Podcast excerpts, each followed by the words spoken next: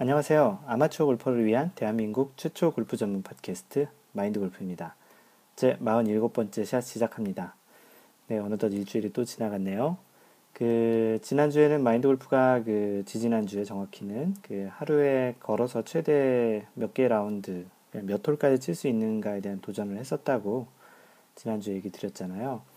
그 도전기에 대한 피드백이 좀 올라왔는데요. 왜냐하면 마인드 골프가 그걸, 내용을 블로그에 그 도전기에 대한 후기를 글로 써 올렸습니다. 그 당시에 찍었던 사진들도 있고요. 마인드 골프가 쳤던 그런 라운딩 기록도 있는데요. 라운딩 기록은 총 이제 72홀을 쳐서 음, 10개 over를 쳤어요. 한 라운드는 한 개를 치고 어떤 라운드 두 개, 공교롭게도 한 개, 두 개, 세 개, 네 개를 한 번씩 쳐가지고 총 이제 72라운드, 72홀 동안 10개 오바를 쳤었고요. 뭐 시간상으로는 얘기 드렸듯이 13시간 30분을 이제 라운드를 했고요. 홀수는 72홀. 그러니까 4개 라운드 정도를 했는데 이 글을 이제 올리고 나서 페이스북과 이제 각종 그 트위터, 블로그 뭐 그런 데 이제 글을 남겨주셨는데 뭐 제이든 팡님께서는 그 체력이 대단하시다고 카트 타고 돌아도 힘들 텐데 본인은 저질 체력이라는 그런 말을 남겨주셨고 제프 형준 김님은 어, 일단은 싱글을 쳐야 가능할 것 같다고. 아무래도 이 그 라운딩을 많이 하려면 그만큼 적게 치는 게 유리하잖아요. 그리고 체력적으로도 이제 좀 많이 왔다 갔다 하는 것보다는 좀 덜 치는 게 좋기 때문에 네, 싱글이나 뭐 적게 치시는 게 유리합니다. 그 동근 오님께서는 어, 본인이 네 라운드 친 것보다 많이 치셨다. 아, 네 라운드를 합친 것이 이제 본인이 보통 이제 한 라운드 치는 것보다 음, 적게 치셨다는 그런 말을 남기셨는데요. 어, 뭐, 운도 좋았고, 그날 뭐, 뭐, 좋아서 하다 보니까 또 그렇게 좋은 결과가 있지 않았나 싶습니다. 그 페이스북에 허태주님께서는 마인드 골프님 도전기 읽고 나니 꼭 한번 도전해보고 싶다는 의지가 불타는데, 한국이라 힘들 것 같네요. 하지만 기회 닿으면 꼭 한번 도전해보고 후기를 공유하고 싶습니다. 라고 글을 남겨주셨어요. 그리고 정말 정말 고생하셨고요. 그 무엇보다도 그 골퍼들의 희망을 복, 북돋아 주시는 것 같아 항상 감사합니다. 어, 요 말이 제일 마인드 골프는 기분이 좋은데요. 그 마인드 골프가 사실 이 팟캐스트 하는 게 마인드 골프가 뭐 굉장히 잘나서 어, 더 많이 알아서 또 뭐 훨씬 더 잘 쳐서 뭐 그렇게 해서 뭐 자랑하고 뭔가를 이렇게 제가 좀 더 뭐 leading 한다고 해서 그거를 일방적으로 이렇게 알려주려고 하는 그런 거라기보다는 먼저 이제 경험한 그런 사람으로서 여러분들도 다 이렇게 즐기고 좋아하시다 보면은 마인드 골프처럼 이렇게 골프를 즐기고 좀 어느 정도 좀 잘 치실 수 있는 그런 희망을 좀 드리고 그 포기하시지 말라고 이렇게 방송을 하고 이제 블로그도 하고 그 카페 활동도 하는 거거든요. 그래서 그런 측면으로 그 골퍼들의 희망을 북돋아 주시는 것 같아 감사하다라는 이 말은 어, 마인드 골프가 지금 하고 있는 팟캐스트나 각종 활동에 그 어떻게 보면 딱 맞는 그런 피드백이기 때문에 너무나 고맙고요. 다음에 언제 꼭 한번 도전을 해보세요. 그 어떤 분께서는 그 한국에서 만약에 이 라운드를 하게 되면 거의 100만 원 이상 든다고 현실적으로 좀 힘들고 또 사실 이 시간적으로도 앞에 팀들이 이렇게 많이 막혀 있으면 이게 그 도전을 하기가 쉽지 않기 때문에 한국은 상대적으로 쉽지 않습니다. 뭐 허태준님 얘기하신 것처럼 뭐 다른 분들도 혹시 한국 아니더라도 혹시 해외 나가거나 또 다른 지역 또는 뭐 한국에서라도 어떻게 좀 기회가 되시면 한번 언젠가 한번 도전을 해보시는 것도 그 본인의 골프 인생에 또 재밌는 또 하나의 그 이야기거리를 만들 수 있는 좋은 기회가 아닌가 싶습니다. 그 블로그에 남겨주신 그 박영규님께서는 생각할수록 부럽고 부럽습니다. 부럽고 또 부럽다네요. 일단 체력적인 것뿐만 아니고 정신력도 대단하시다고 얘기하셨고요. 뭐 아시는 분 중에 이제 전남에 있는 뭐 골프장 오너가 또 72호를 그렇게 도르셨다는 얘기를 들었는데 실제 이제 마인드 골프가 이렇게 했다라는 걸 보시고 실제로 그 말이 가능하다라는 거를 알게 됐다고 사실 잘 믿지 않으셨나 봐요. 네, 그렇습니다. 그 마인드 골프는 진짜로 했고요. 좀 믿어주시고요. 그리고 미스터 존님, 예, 이 미스터 존님은 제가 알기로는 그, 그 뭐죠? 그 골프존에서 사용하시는 계정인 걸로 알고 있는데 가끔 그 마인드 골프 블로그에 글을 남겨주십니다. 72홀을 돌리, 도시다니 골프에 대한 도전과 열정에 박수를 드립니다. 라운드마다 자세하게 설명해 주신 내용이 너무 좋았습니다. 항상 응원할게요. 그 마인드 골프 블로그의 그 도전기에 보면 그 세부 사항들이 그 디테일하게 좀 많이 좀 적어 놨어요. 실제 라운드 하러 가기 전, 그리고 라운드 하는 각 1라운드, 2라운드, 3라운드, 4라운드 사이사이에 또는 그 라운드를 하면서 어떤 기분이었고 어떤 상황이었는지를 좀 자세히 적어 놨는데 그게 좀 좋았다고 합니다. 그런 글을 왜 남기냐 하면 사실 그 기록 자체 그 스코어 카드만 남기는 것도 의미가 있는데 아무래도 그런 기록들을 좀 그런 경험들을 좀 빨리 블로그나 이제 그런데 글로 남기려고 하는 거는 나중에 언젠가 그 글을 시간이 지나서 마인드 골프 자신이 봤을 때 좀 생생한 느낌을 좀 남겨두려고 좀 그런 글을 좀 남기고 있습니다. 사실 이런 블로그를 거의 한 2년 전 정도부터 쓰기 시작했던 그런 취지 자체도 그랬고요. 뭐 그런 도전기 중에 하나가 또 티칭 프로 시험을 봤던 도전기에 대해서는 상중하로 이렇게 돼 있거든요. 언젠가 그 팟캐스트에 한번 소개를 시켜 드리려고 합니다. 뭐 글을 좀 상중하로 길게 남겼었기 때문에 그 글을 읽다 보면은 당시에 그런 느낌이 충분히 다시 또 전해질 것이고요. 혹시 그 티칭 프로를 준비하시고 계신 분들이 있으면 참고하는 차원에서 좋고요. 마인드 골프가 티칭 프로를 뭐 따려고 목적을 가지고 딴 건 아니고 그냥 한번 그 어떻게 보면은 개인의 아, 도전, 아마추어 골퍼로 어디까지 해볼 수 있을까라는 차원에 한번 도전을 했다가 음, 따게 됐는데요. 그런 차원에서도 그런 기록을 그 좀 생생하게 남기려고 블로그에 좀 써놨던 기억이 있습니다. 그래서 두 번째 그러한 도전기 같은 느낌으로 그 이번 도전기를 써놨고요. 네, 이렇게 뭐 이분 말고도 몇 분들이 이렇게 글을 남겨주셨는데요. 다들 그뭐딴 것보다도 가장 많이 얘기하신 게 체력적으로 대단하다. 라는 그런 얘기를 많이 하셨고, 그, 마인드 골프도 그렇게 많이 걸을 수 있을지 몰랐어요. 하지만 뭐, 아직까진 건강하다라는 그런 반증이기도 하고, 다음에 또 다른 좀 도전을 좀 해볼까 합니다. 뭐, 카트 타고 108홀 한다, 한다든지 아니면 뭐, 약간 다른 형태, 뭐, 클럽 하나로 그 18홀을 싱글 쳐보기, 뭐, 이런, 어떻게 보면 참 재수없는 또 그런 얘기기도 하는데, 조만간 한번 해볼 거예요, 그거는. 7번 아이언 하나로 그 라운딩을 다 해서 몇 타 정도를 칠 수 있는지 아직 마인드 골프도 직접 해보지 않았었거든요. 그래서 좀 다양한 도전을 하고 그 다양한 도전을 해보면서 얻는 그런 그 거기서 얻는 어떠한 교훈 또는 좀 남들에게 또 다른 분들에게도 좀 도움이 될 만한 그런 얘기거리들을 한번 글을 좀 써보려고 하고요. 그런 비슷한 도전들을 좀 많이 좀 해보려고 해요. 어떻게 보면은 좀 이렇게 좀 이상한 그런 사람으로 보일 수 있을지 모르겠지만 그런 차원보다는 다양한 형태의 도전을 통해서 다양한 형태의 그러한 경험을 얻는 차원이라고 생각하시면 될 것 같습니다. 예, 지난주 지금 이제 현재 녹음하고 있는 시간이 일요일 오후인데요.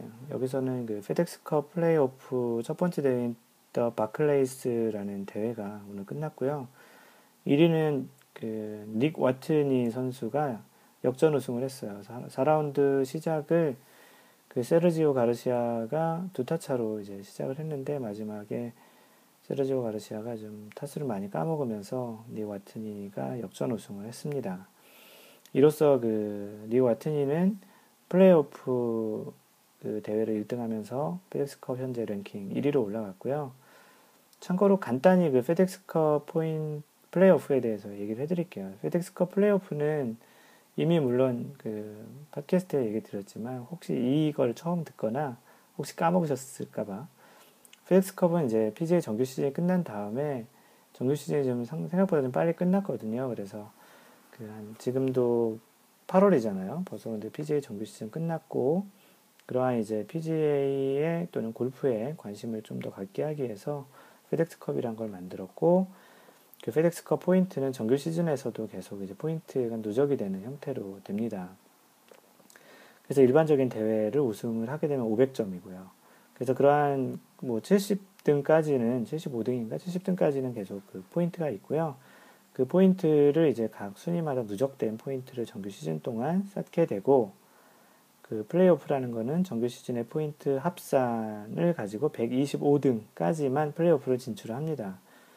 이번에 양용은 선수가 127등으로 플레이오프에 참석을 못했고요. 한국 선수로는 최경주, 노승열, 위창수, 배상문 이렇게 네 선수가 있고요. 그래서 그네 네 선수가 지금 플레이오프 더 바클레이스 첫 대회를 이제 나갔는데 이제 사실 한국 선수들은 이렇게 성적이 좋지 않았습니다.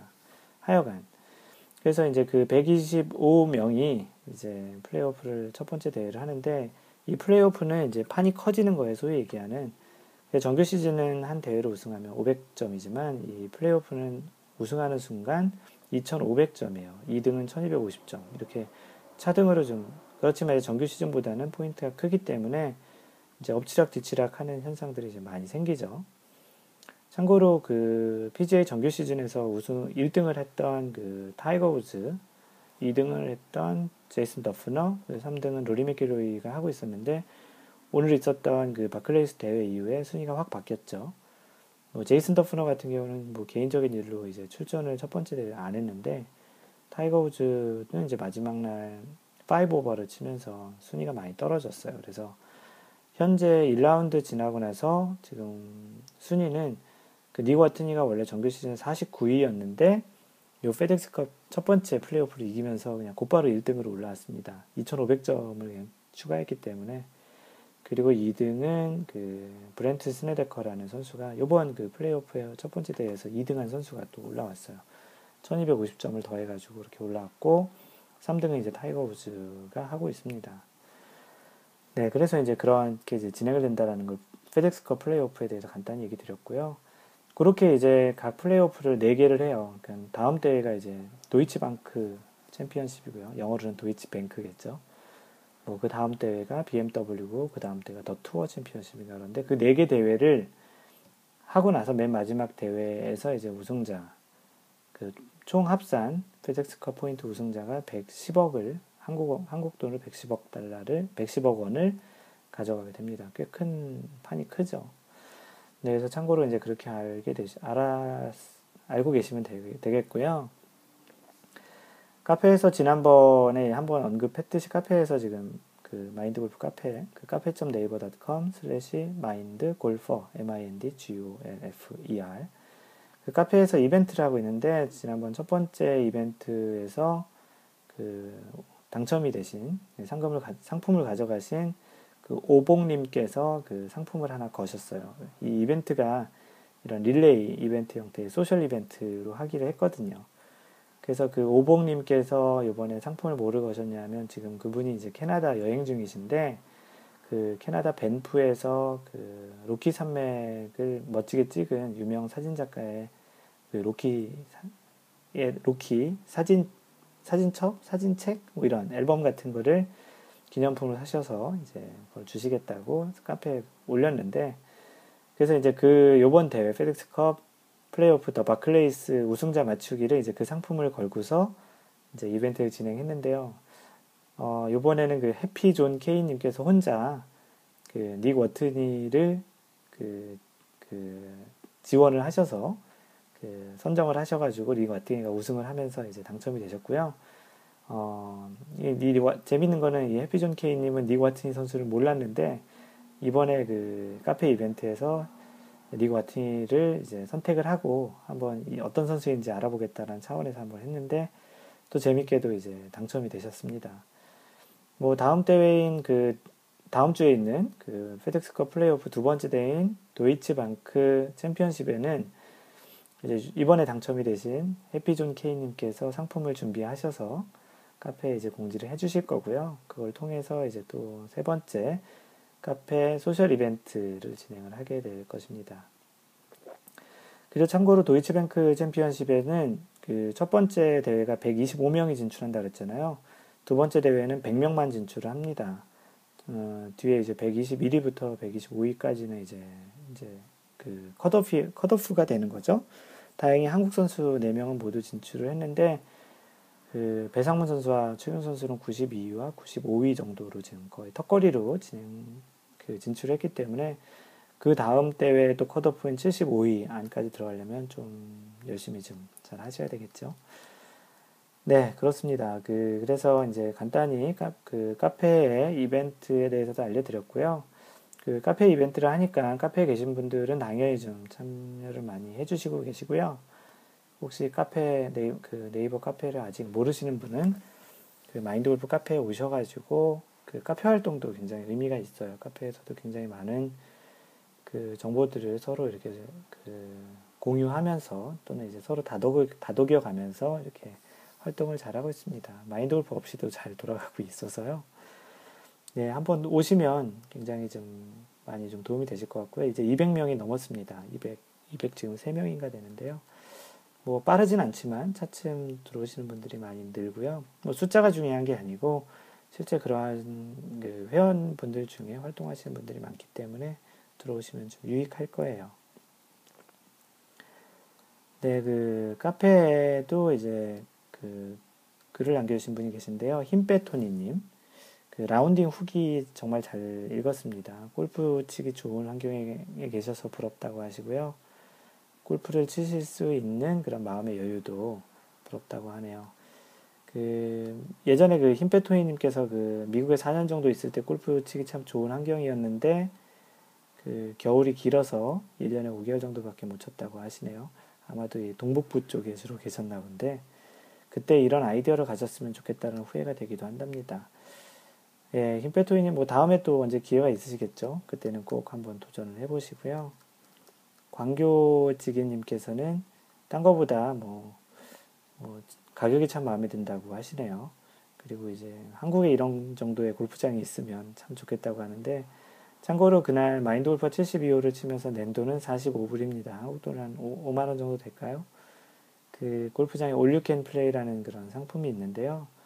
그 정액제로 하루 종일 뭐 음식점으로 얘기하면 뷔페 같은 거죠. 올유캔 이시라고 뭐 그런 프로그램이 있어요. 한국 그 미국에는 그 뷔페 같은데 그거를 약간 패러디한 그런 거죠. 그래서 올유캔 플레이 그 상품으로 45불을 내고 72호를 쳤습니다. 또 염장 같은 그런 내용인 것 같은데요. 네, 그, 그래서 이렇게 좀, 그, 마인드 골프가, 그, 라운딩 했다라는 것들에 대해서 이렇게 얘기해 주신 분이 많고요. 그리고 오늘은 뭐 어떻게 하다, 얘기하다 보니까 이렇게, 그, 피드백을 얘기하고 의견을 얘기하는 것과 중간에 또 이렇게 그 PGA 대회, 그 골프 그 대회 얘기하는 게 좀 뒤죽박죽이 됐는데요. 조금 이해하시고요. 그리고 그 팟캐스트 미국 계정으로 지난주에 올려주신 분이 한국 한 분 계시는데요. 그 최예권님 영어로 Y E K W O N 최 C H Y 그래서 예권 최라서 이제 최예권님인 것 같은데요. 팟캐스트 미국 계정으로 참 오랜만에 글이 올라왔네요. 제목은 기술보다는 놀이와 유희 매너의 골프로 이렇게 써주셨고요. 내용을 읽어드리겠습니다. 골프는 실력도 중요하지만 어떤 마음가짐으로 즐길 수 있는지를 생각하게 하는 팟캐스트입니다. 골프를 즐기는데 필요한 다양한 상식과 매너, 즐기는 방법을 조용하면서 약간은 떨리는 음색으로 가로 열고 이게 매력. 마인드 골프가 좀 떨리나요? 이 목소리가? 예, 그런 음색으로 들을 수 있어요. 이렇게 좋은 팟캐스트의 추천수가 16이라는 게 조금은 놀랐군요. 아, 이게 16개라는 거는 미국 계정에서 보이는 게 16개고요. 한국 계정에서는 훨씬 많습니다. 예, 아무래도 미국에서 마인드골 팟캐스트 들으시는 분이 아무래도 한국에서 들으시는 분보다 적기 때문에 그런 거고요. 한국 팟캐스트 계정으로는 좀 많이 있습니다. 예, 하여간 뭐 마인드 골프 입장에서는 이렇게 글을 남겨주시는 것만으로도 놀랍습니다. 고맙고요. 골프를 접하고 마인드 골프를 만난 건 행운이라고 생각합니다. 이 글을 읽으신 분들에게 영샷부터 하나씩 들어보시는 것을 강력 추천합니다. 골프에 대해 전혀 모르시는 분, 이제 막 입문하신 분, 구력이 좀 되시거나 프로를 준비하시는 분, 모두에게 유익하고 득이 되는 팟캐스트예요. 저는 주로 장거리 운전할 때 듣는답니다. 마인드 골프, 마골프 즐겨요. 이렇게 남겨주셨는데, 어, 솔직히 너무 칭찬을, 그리고 또 마인드 골프가 생각하는 거를 너무나도 이렇게 잘 해주셔서 혹시 제가 개인적으로 마인드 골프가 개인적으로 아시는 분인가 혹시 제가 아는 분 중에 뭐 최시성을 가지신 분이 대신 이렇게 글을 써주신 게 아닌가라고 한번 찾아봤는데 아닌 것 같아요. 하여간 그 최혜건님이 얘기해 주신 대로 혹시 47번째 샷을 처음으로 들으시는 분이 계시다면 왜냐하면 이그 그 아이폰의 그런 그 아이튠즈에 있는 팟캐스트 에피소드를 쭉 보면 영샷이 맨 아래 있고요. 그 최근에 샷이 이제 46번째 샷이겠죠. 뭐 이 방송을 듣고 있으면 47번째 샷이 최 가장 최근의 샷일 텐데 그래서 이렇게 이제 가장 최근의 샷을 먼저 들으시는 분도 있는데 그 최혜건님 얘기하신 대로 영샷부터 하나씩 들어보시는 것도 나름 재밌습니다. 마인드골프도 옛날 그 처음에 영샷, 1샷, 뭐 두 번째 샷 이렇게 녹음한 거 들어보면요. 지금보다 참 체계가 없거든요. 지금도 뭐 이렇게 어떤 대본을 갖고 하는 건 아니지만, 어, 그때는 진짜 그냥 막 했어요. 지금도 좀 뭐 이렇게 대본이 없으니까 막 하는 것 같지만, 그래도 큰 스트럭처는 지금은 있거든요. 네, 하여간 그래서 이렇게 마인드 골프 팟캐스트를 한번 다 들어보시는 분은 처음부터 한번 들어보시는 것도 나름 재미가 있습니다. 네, 그래서 처음부터 한번 들어보시길 마인드 골프도 추천해 드리고요. 하여간 그 많은 칭찬을 남겨주신 최혜건님 굉장히 고맙고요.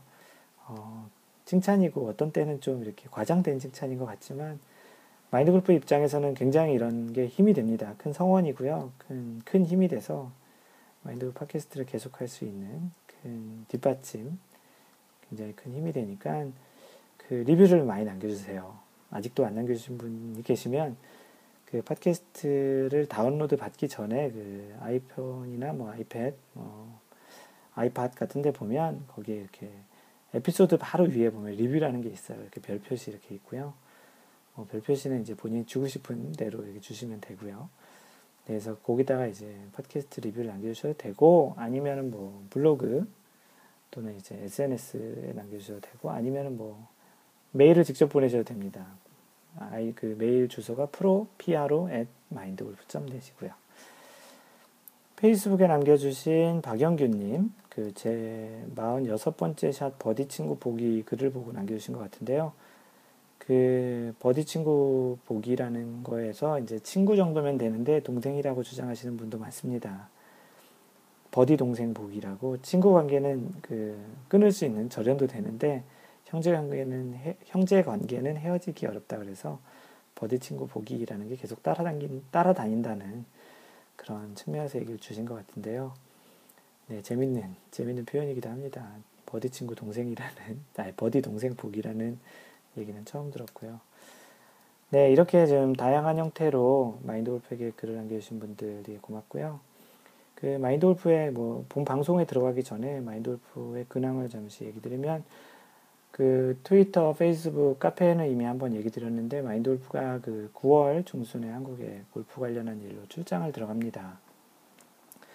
한번 얘기를 드렸던 적이 있는지 모르겠는데요. 골프 관련한 비즈니스에 대한 그런 니즈가 있어서 어, 출장을 들어가게 됐고요. 한 9월 중순 정도에 이제 가게 됩니다. 아마도 9월 10일부터 한 10, 10일, 11, 12, 13, 14.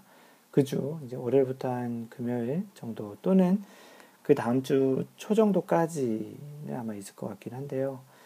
그래서 이제 이번 기회에 그 마인드 골프를 한번 뵙고 싶다는 분들이 많아서 음, 오프 모임을 처음으로 할 생각입니다. 그래서 지금 날짜를 아직 안 했는데 날짜가 정해지면 다시 한번 공지를 할 텐데요. 마인드 골프를 뵙고 싶어 하시는 분도 많고 또 마인드 골프도 이제 마인드 골프를 뵙고 싶어 하는 분들을 또 보고 싶기 때문에 그런 이제 오프 모임을 처음으로 할 예정이고요. 그 몇 명 정도가 이제 참석하실지를 좀 파악을 해보고 지금 계획으로는 그 스크린 골프 하나를 좀 저녁 때 통째로 하나 좀 빌릴 예정입니다. 그래서 그 아시는 분 중에 이제 그러한 스크린 골프 쪽을 하시는 분이 계셔가지고 그걸 통째로 좀 빌리려고 하고요. 그 뭐 스크린 골프도 치고 뭐 음식을 사다가 같이 먹기도 하고 간단하게 이제 술도 한잔 할 수 있게끔 그렇게 좀 준비를 하려고 하니까 혹시 팟캐스트를 들으시는 분들 중에도 관심 있으시는 분은 그 페이스북, 트위터 또는 이런 그 팟캐스트 리뷰에 남겨주셔도 좋고요.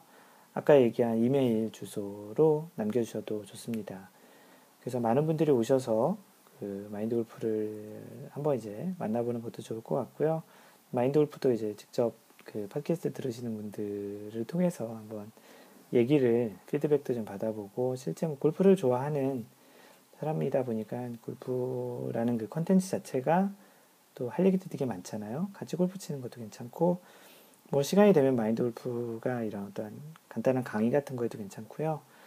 마인드 골프가 뭐, 시, 뭐 레슨 같은 것도 간단히 봐줄 수 있을 것 같습니다. 그래서 좀 많이들 참석해 주셨으면 좋겠고요. 뭐 몇 분이나 오실지 개인적으로 좀 궁금하기도 합니다. 이제 본격적으로 그 팟캐스트의 이제 내용으로 들어가서요. 현재 여러분들은 그 마인드 골프 팟캐스트 47번째 샷을 듣고 있고요. 오늘 방송할 내용은 그 마인드 골프 그 블로그에 있는 내용 중에 골프 역사에 대한 그 카테고리도 있거든요. 그래서 아직까지는 그쪽에 컨텐츠가 많지는 않지만 오늘 그 골프 역사에 대한 부분 중에 하나를 얘기를 해볼까 합니다. 그래서 제목은 해리 바든, 해리 바든과 오버래핑 그립에 대해서 얘기를 하려고 하고요.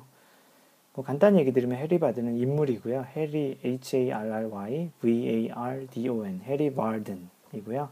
오버래핑 그립은 말 그대로 이제 그립의 종류 중에 하나죠.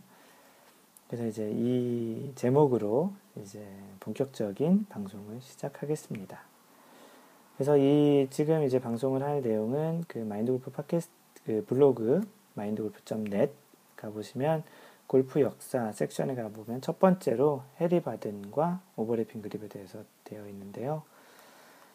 그, 이 topic을 정하게 된 계기가 뭐냐면 예전에 그, 그 주말에 어떤 뭐 영화를 좀 볼까 하다가 아, 골프 영화를 하나 챙겨서 봐야 되겠다 해서 이제 찾아서 본 영화 중에 하나가 이제 제목이 그 The Greatest Game Ever Played. 그래서 이제 한국말로는 지상 최고의 게임. The Greatest Game Ever Played라고 이제 그런 게임이 있는데요. 지상 최고의 게임이라고 한국에서는 많이 알려졌을 거예요. 그래서 골프에 관심을 많이 가지다 보니까 이제 뭐 골프 영화도 좀 찾아서 보는 게 어떨까 해서 이제 찾아서 보게 된 거고요. 이 골프에 대한 뭐 간단한 이제 서머리로 얘기를 드리면 이 골프는 이제 이 영화는 1800년대 후반과 1900년대 그 초에 그 골프 시대상을 좀 알 수 있는 그런 영화고요. 사실을 그 기반으로 한 그런 영화 영화이고요. 당시 이 영화의 주인공들이 골프 역사에 또 얼마나 대단한 존재였는지를 또 골프를 통해서 알게 됩니다. 그래서 이 영화는 그 골프를 좋아하시는 분이면 뭐 절대 지루하지 않게 약간은 뭐 이렇게 박진감 넘치는 그런 풀그 진행은 아니지만 그렇다고 이렇게 너무 지루하지는 않거든요. 근데 하지만 골프를 잘 모르시는 분이 보면은 자칫 지루할 수도 있을 수 있는데 뭐 마인드 골프 팟캐스트를 지금 이미 듣고 계시는 분들은 골프를 좋아하시는 분들이실 테니까 한번 찾아서 보시는 것도 골프에 대한 관심 또는 이런 열정을 더 키워가는데 도움이 될 거라고 생각을 하고요.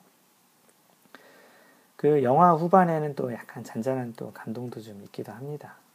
예, 이게 실화를 바탕으로 했고 그 해리 바든이라는 사람도 실화 실제 이제 존재했던 사람이고요. 그래서 이제 영화를 이 보고 나서 생각했던 게 뭐냐면 아 그동안 그 마인드 골프가 골프를 좋아하고 즐기기는 했는데 정작 골프 자체의 탄생 그리고 또 그동안에 있었던 골프의 그러한 역사적인 history 또는 스토리 그리고 어떤 인물들이 또 있었고 또 어떠한 기술들이 어떻게 발전했는지에 대해서는 좀 많이 몰랐다라는 걸 좀 느끼게 되는 그런 계기가 됐어요. 뭐 마인드 골프가 골프를 시작한 지가 이제 10년이 좀 넘었고 그러다 보니까 이제 전체 골프 역사에 비해서는 꽤 짧은 시간이잖아요. 그래서 요즘에 골프 트렌드와 소식은 좀 어느 정도 좀 잘 따라가고 이제 알고는 있는데 그 골프 역사에 대해서는 좀 많이 소홀했다고 생각이 좀 들더라고요. 그래서 생각한 것이 이번 기회에 이제 이런 그 영화를 보고서 이번 기회에 그 골프 역사도 좀 공부도 할 겸 또, 또 이제 아마추어 골퍼들에게도 좀 알아, 알아두면 좋을 만한 그런 상식 또는 역사 차원에서도 좀 알려주는 게 좋을 것 같다고 해서 이제 그 블로그에 포스팅을 시작했었던 것이고요. 그래서 이 영화를 보게 되면서 이제 알게 된 인물들과 그 인물들의 역사적인, 역사적인 그런 의미를 한번 좀 얘기를 해드릴까 합니다. 어떻게 보면 역사를, 이, 역사를, 이 영화를 보실 분들에게는 약간 스포일러일 수도 있을 수 있겠지만, 뭐 이 자체, 영화 자체가 뭐, 이제 실제로 이제 실화를 바탕으로 한 영화이기 때문에, 뭐 결과가 뭐 이렇게 뻔히 이미 나와 있는 뭐 역사적인 사실이기 때문에 그렇기 때문에 이제 뭐 그렇게 스포일러가 될 것 같진 않고요. 예, 이 영화의 그 주인공 중에 한 명으로 나오는 해리 바드는 실제로 1870년대 1870년부터 1937년까지 이제 그 살았던 그런 골퍼이고요. 그 이 주인공 그 해리 바든은 지금까지도 깨지지 않는 기록인 브리티시 오픈 보통 이제 원래 얘기는 디 오픈 디 오픈은 6회 6번이나 우승한 그 기록을 갖고 있는 선수입니다. 아직까지 기록이 깨지지 않고 있죠. 그리고 그 1913년 당시에 US 오픈 당시에 해리 바든을 다시 또 이기면서 우승한 수, 20살의 미국 어, 캐디 출신 아마추어 골퍼인 프란시스 위멧이라는 또 주인공이 나오는데요. 이 주인공이 참 대단해요. 캐디, 그 일반적인 그, 그 골프장에 그 캐디로 그 일하면서 골프를 좀 치기 시작하다가 공교롭게도 이제 아마추어 자격으로 이제 디 오픈 그 US 오픈, US 오픈이기 때문에 오픈 대회는 아마추어도 이제 참석을 할 수 있거든요. 그래서 그 오픈 대회 이제 프란시스 위멧이라는 그 아마추어 선수가 미국 대표로 출전을 해서 이제 그 해리 바든을 이기게 되는 그런 그 내용을 담고 있어요. 그 당시 골프의 발상지인 영국, 영국에서 골프가 이제 시작을 했잖아요. 또 미국은 이제 그거를 이제 가지고 넘어와서 이제 골프를 좀 대중화하고 이제 그런 측면에서 볼 때 영국과 미국은 당시에 이제 골프의 자존심 대결 양상도 있었고요. 뭐 더더욱 이제 US 오픈은 말 그대로 미국에서 이제 만드는 그 오픈 대회. 뭐 미, 영국은 이제 브리티시 오픈 디 오픈이라는 게 있고요. 아무래도 영국 미국에서 열리는 US 오픈이기 때문에 그 영국의 그 브리티시 오픈에서 그렇게 6회 6번의 우승을 한 해리 바든에게 US 오픈 대회를 주기는 또 자존심이 또 허락하지 않았겠죠. 그래서 그런 트로피를 내주고 싶지 않았던 또 그런 또 약간의 대결 양상이 있습니다. 뭐 아시는 분은 아시겠고 모르시는 분들이 더 많으실 것 같은데요. 그 해리 바든은 그, 그 당시 이제 해리 바든 그립이라는 그런 그립을 이제 창안한 사람으로도 유명한데요. 그 우리가 소위 얘기하는 오버래핑 그립 있잖아요. 그 오버래핑 그립. 그립의 종류가 이제 세 가지가 있는데 베이스볼 그립 말 그대로 그 야구 그 배트만 잡듯이 이제 두 손이 연결이 하나도 안 되고 이렇게 떨어져 있듯이 잡는 그 베이스볼 그립이 있고 방금 전에 얘기한 해리 바든이 창안한 오버래핑 그립이라는 게 있고요. 그리고 인터라킹 그립 새끼손가락 오른쪽 새끼손가락과 왼손 집게손가락을 이렇게 엮어서 오버라킹. 그래서 예, 그 lock, interlocking, overlocking이래요. 정확히 interlocking이죠. 예, interlock, lock을 걸어가지고 하는 interlocking 그립도 있는데요. 그 오버래핑 그립은 사실 이 해리바든이 창안을 했기 때문에 다른 이름으로 Vardon's 그립이라고, 바든 그립이라고도 얘기를 합니다. 성인 남자들의 경우 이제 대부분 이 오버래핑 그립을 하는데 이 그립이란 게 이 그립 방식이 거의 1세기 전인 1900년대 초반에 해리 바든에 의해서 만들어진 그립이라는 것이고요. 여러분들이 하고 있는 그 오버래핑 그립은 100년, 110년 정도가 이제 넘은 그런 그립이라는 걸 또 참고 삼아 상식으로 알고 계시면 더 어디 가서 아는 체 하기에도 좋겠죠. 그래서 그 바든 그립이라는 거를 또 아시면 되는데 그 해리 바든이 그 주인공 중에 한 명으로 나오는 그런 영화입니다. 또 영화를 통해서 알 수, 알고, 알 수 있었던 또 재밌는 또 사실 몇 가지가 있는데요. 그 US 오픈 당시 그 프란시스 위메 그 젊은 그 20살밖에 안 된 그 선수의 또 캐디 역할을 한 친구가 있어요. 뭐 유명한 선수가 아니기 때문에 캐디를 또 쓸 수 없었는데 그래서 동네 또 10살짜리 꼬마를 그 사실 10살이면 그 캐디백도 메기 참 힘든 그런 나이였을 텐데 10살짜리 꼬마를 이제 캐디를 쓰게 됩니다. 그래서 그 친구 이름이 에디 로리라는 친구인데요.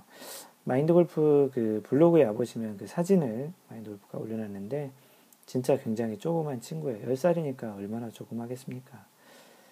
그래서 영화를 그 통해서 본 바에 의하면 나이도 어리고 키도 작았지만 그 캐디로서의 역할은 정말 그 굉장히 잘했어요. 뭐 자세한 걸 얘기 드리긴 그렇지만 그 프란시스 위멧이 위기 상황에 있을 때 캐디로서 그 마인드 골프를 할 수 있게끔 그 마음의 안정을 찾을 수 있게끔 어떤 결정을 내려주고 조언을 하는 그런 나이는 어리지만 굉장히 좀 똑똑하고 좀 스마트하고 당찬 어린이 캐디였음에 틀림이 없었던 것 같습니다.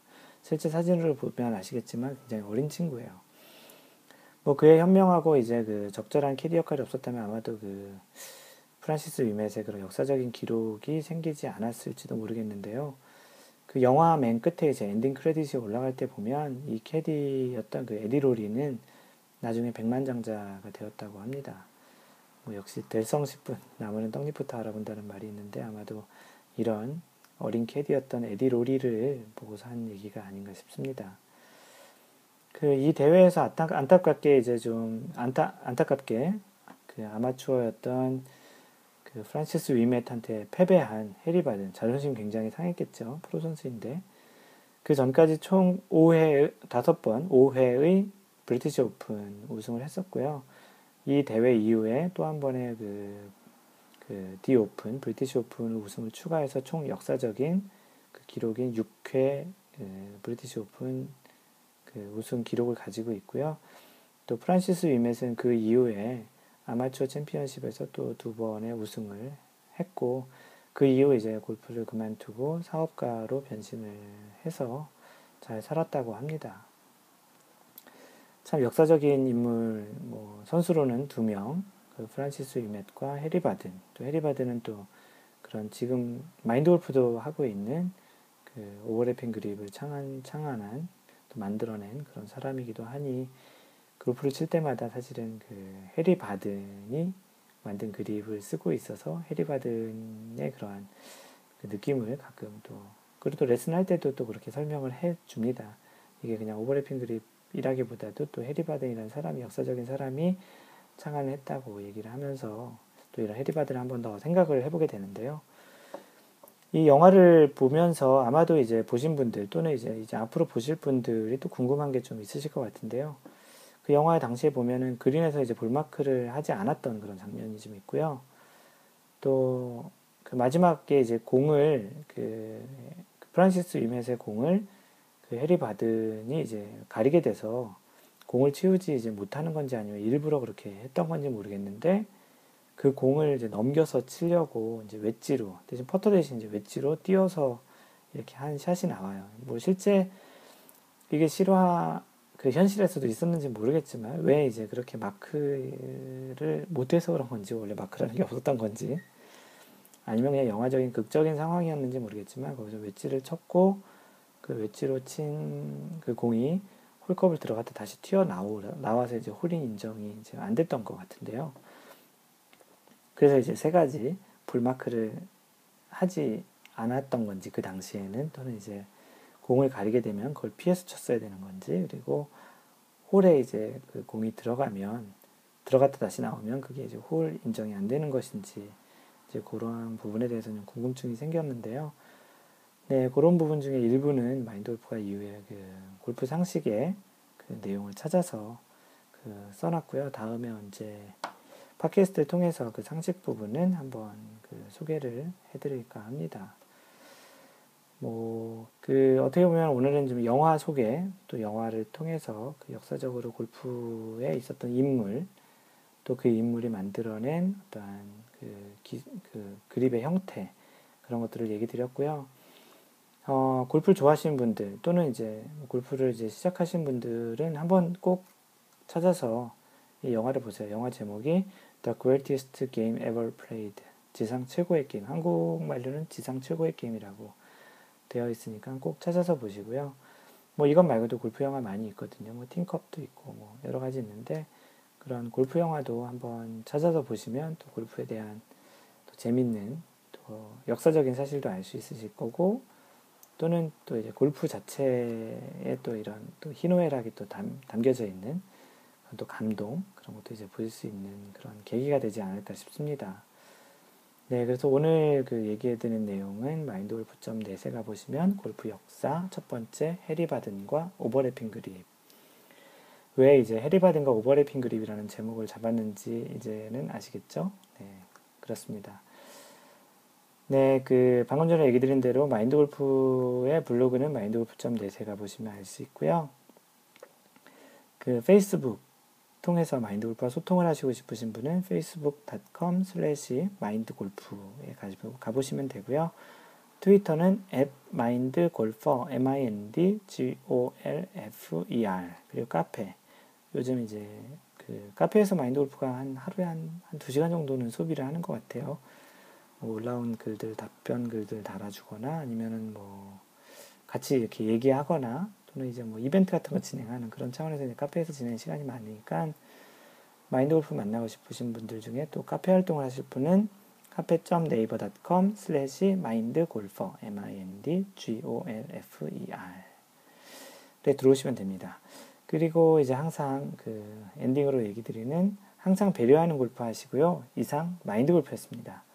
제 48번째 샷에서 만나요. Don't worry, just play mind golf. Bye.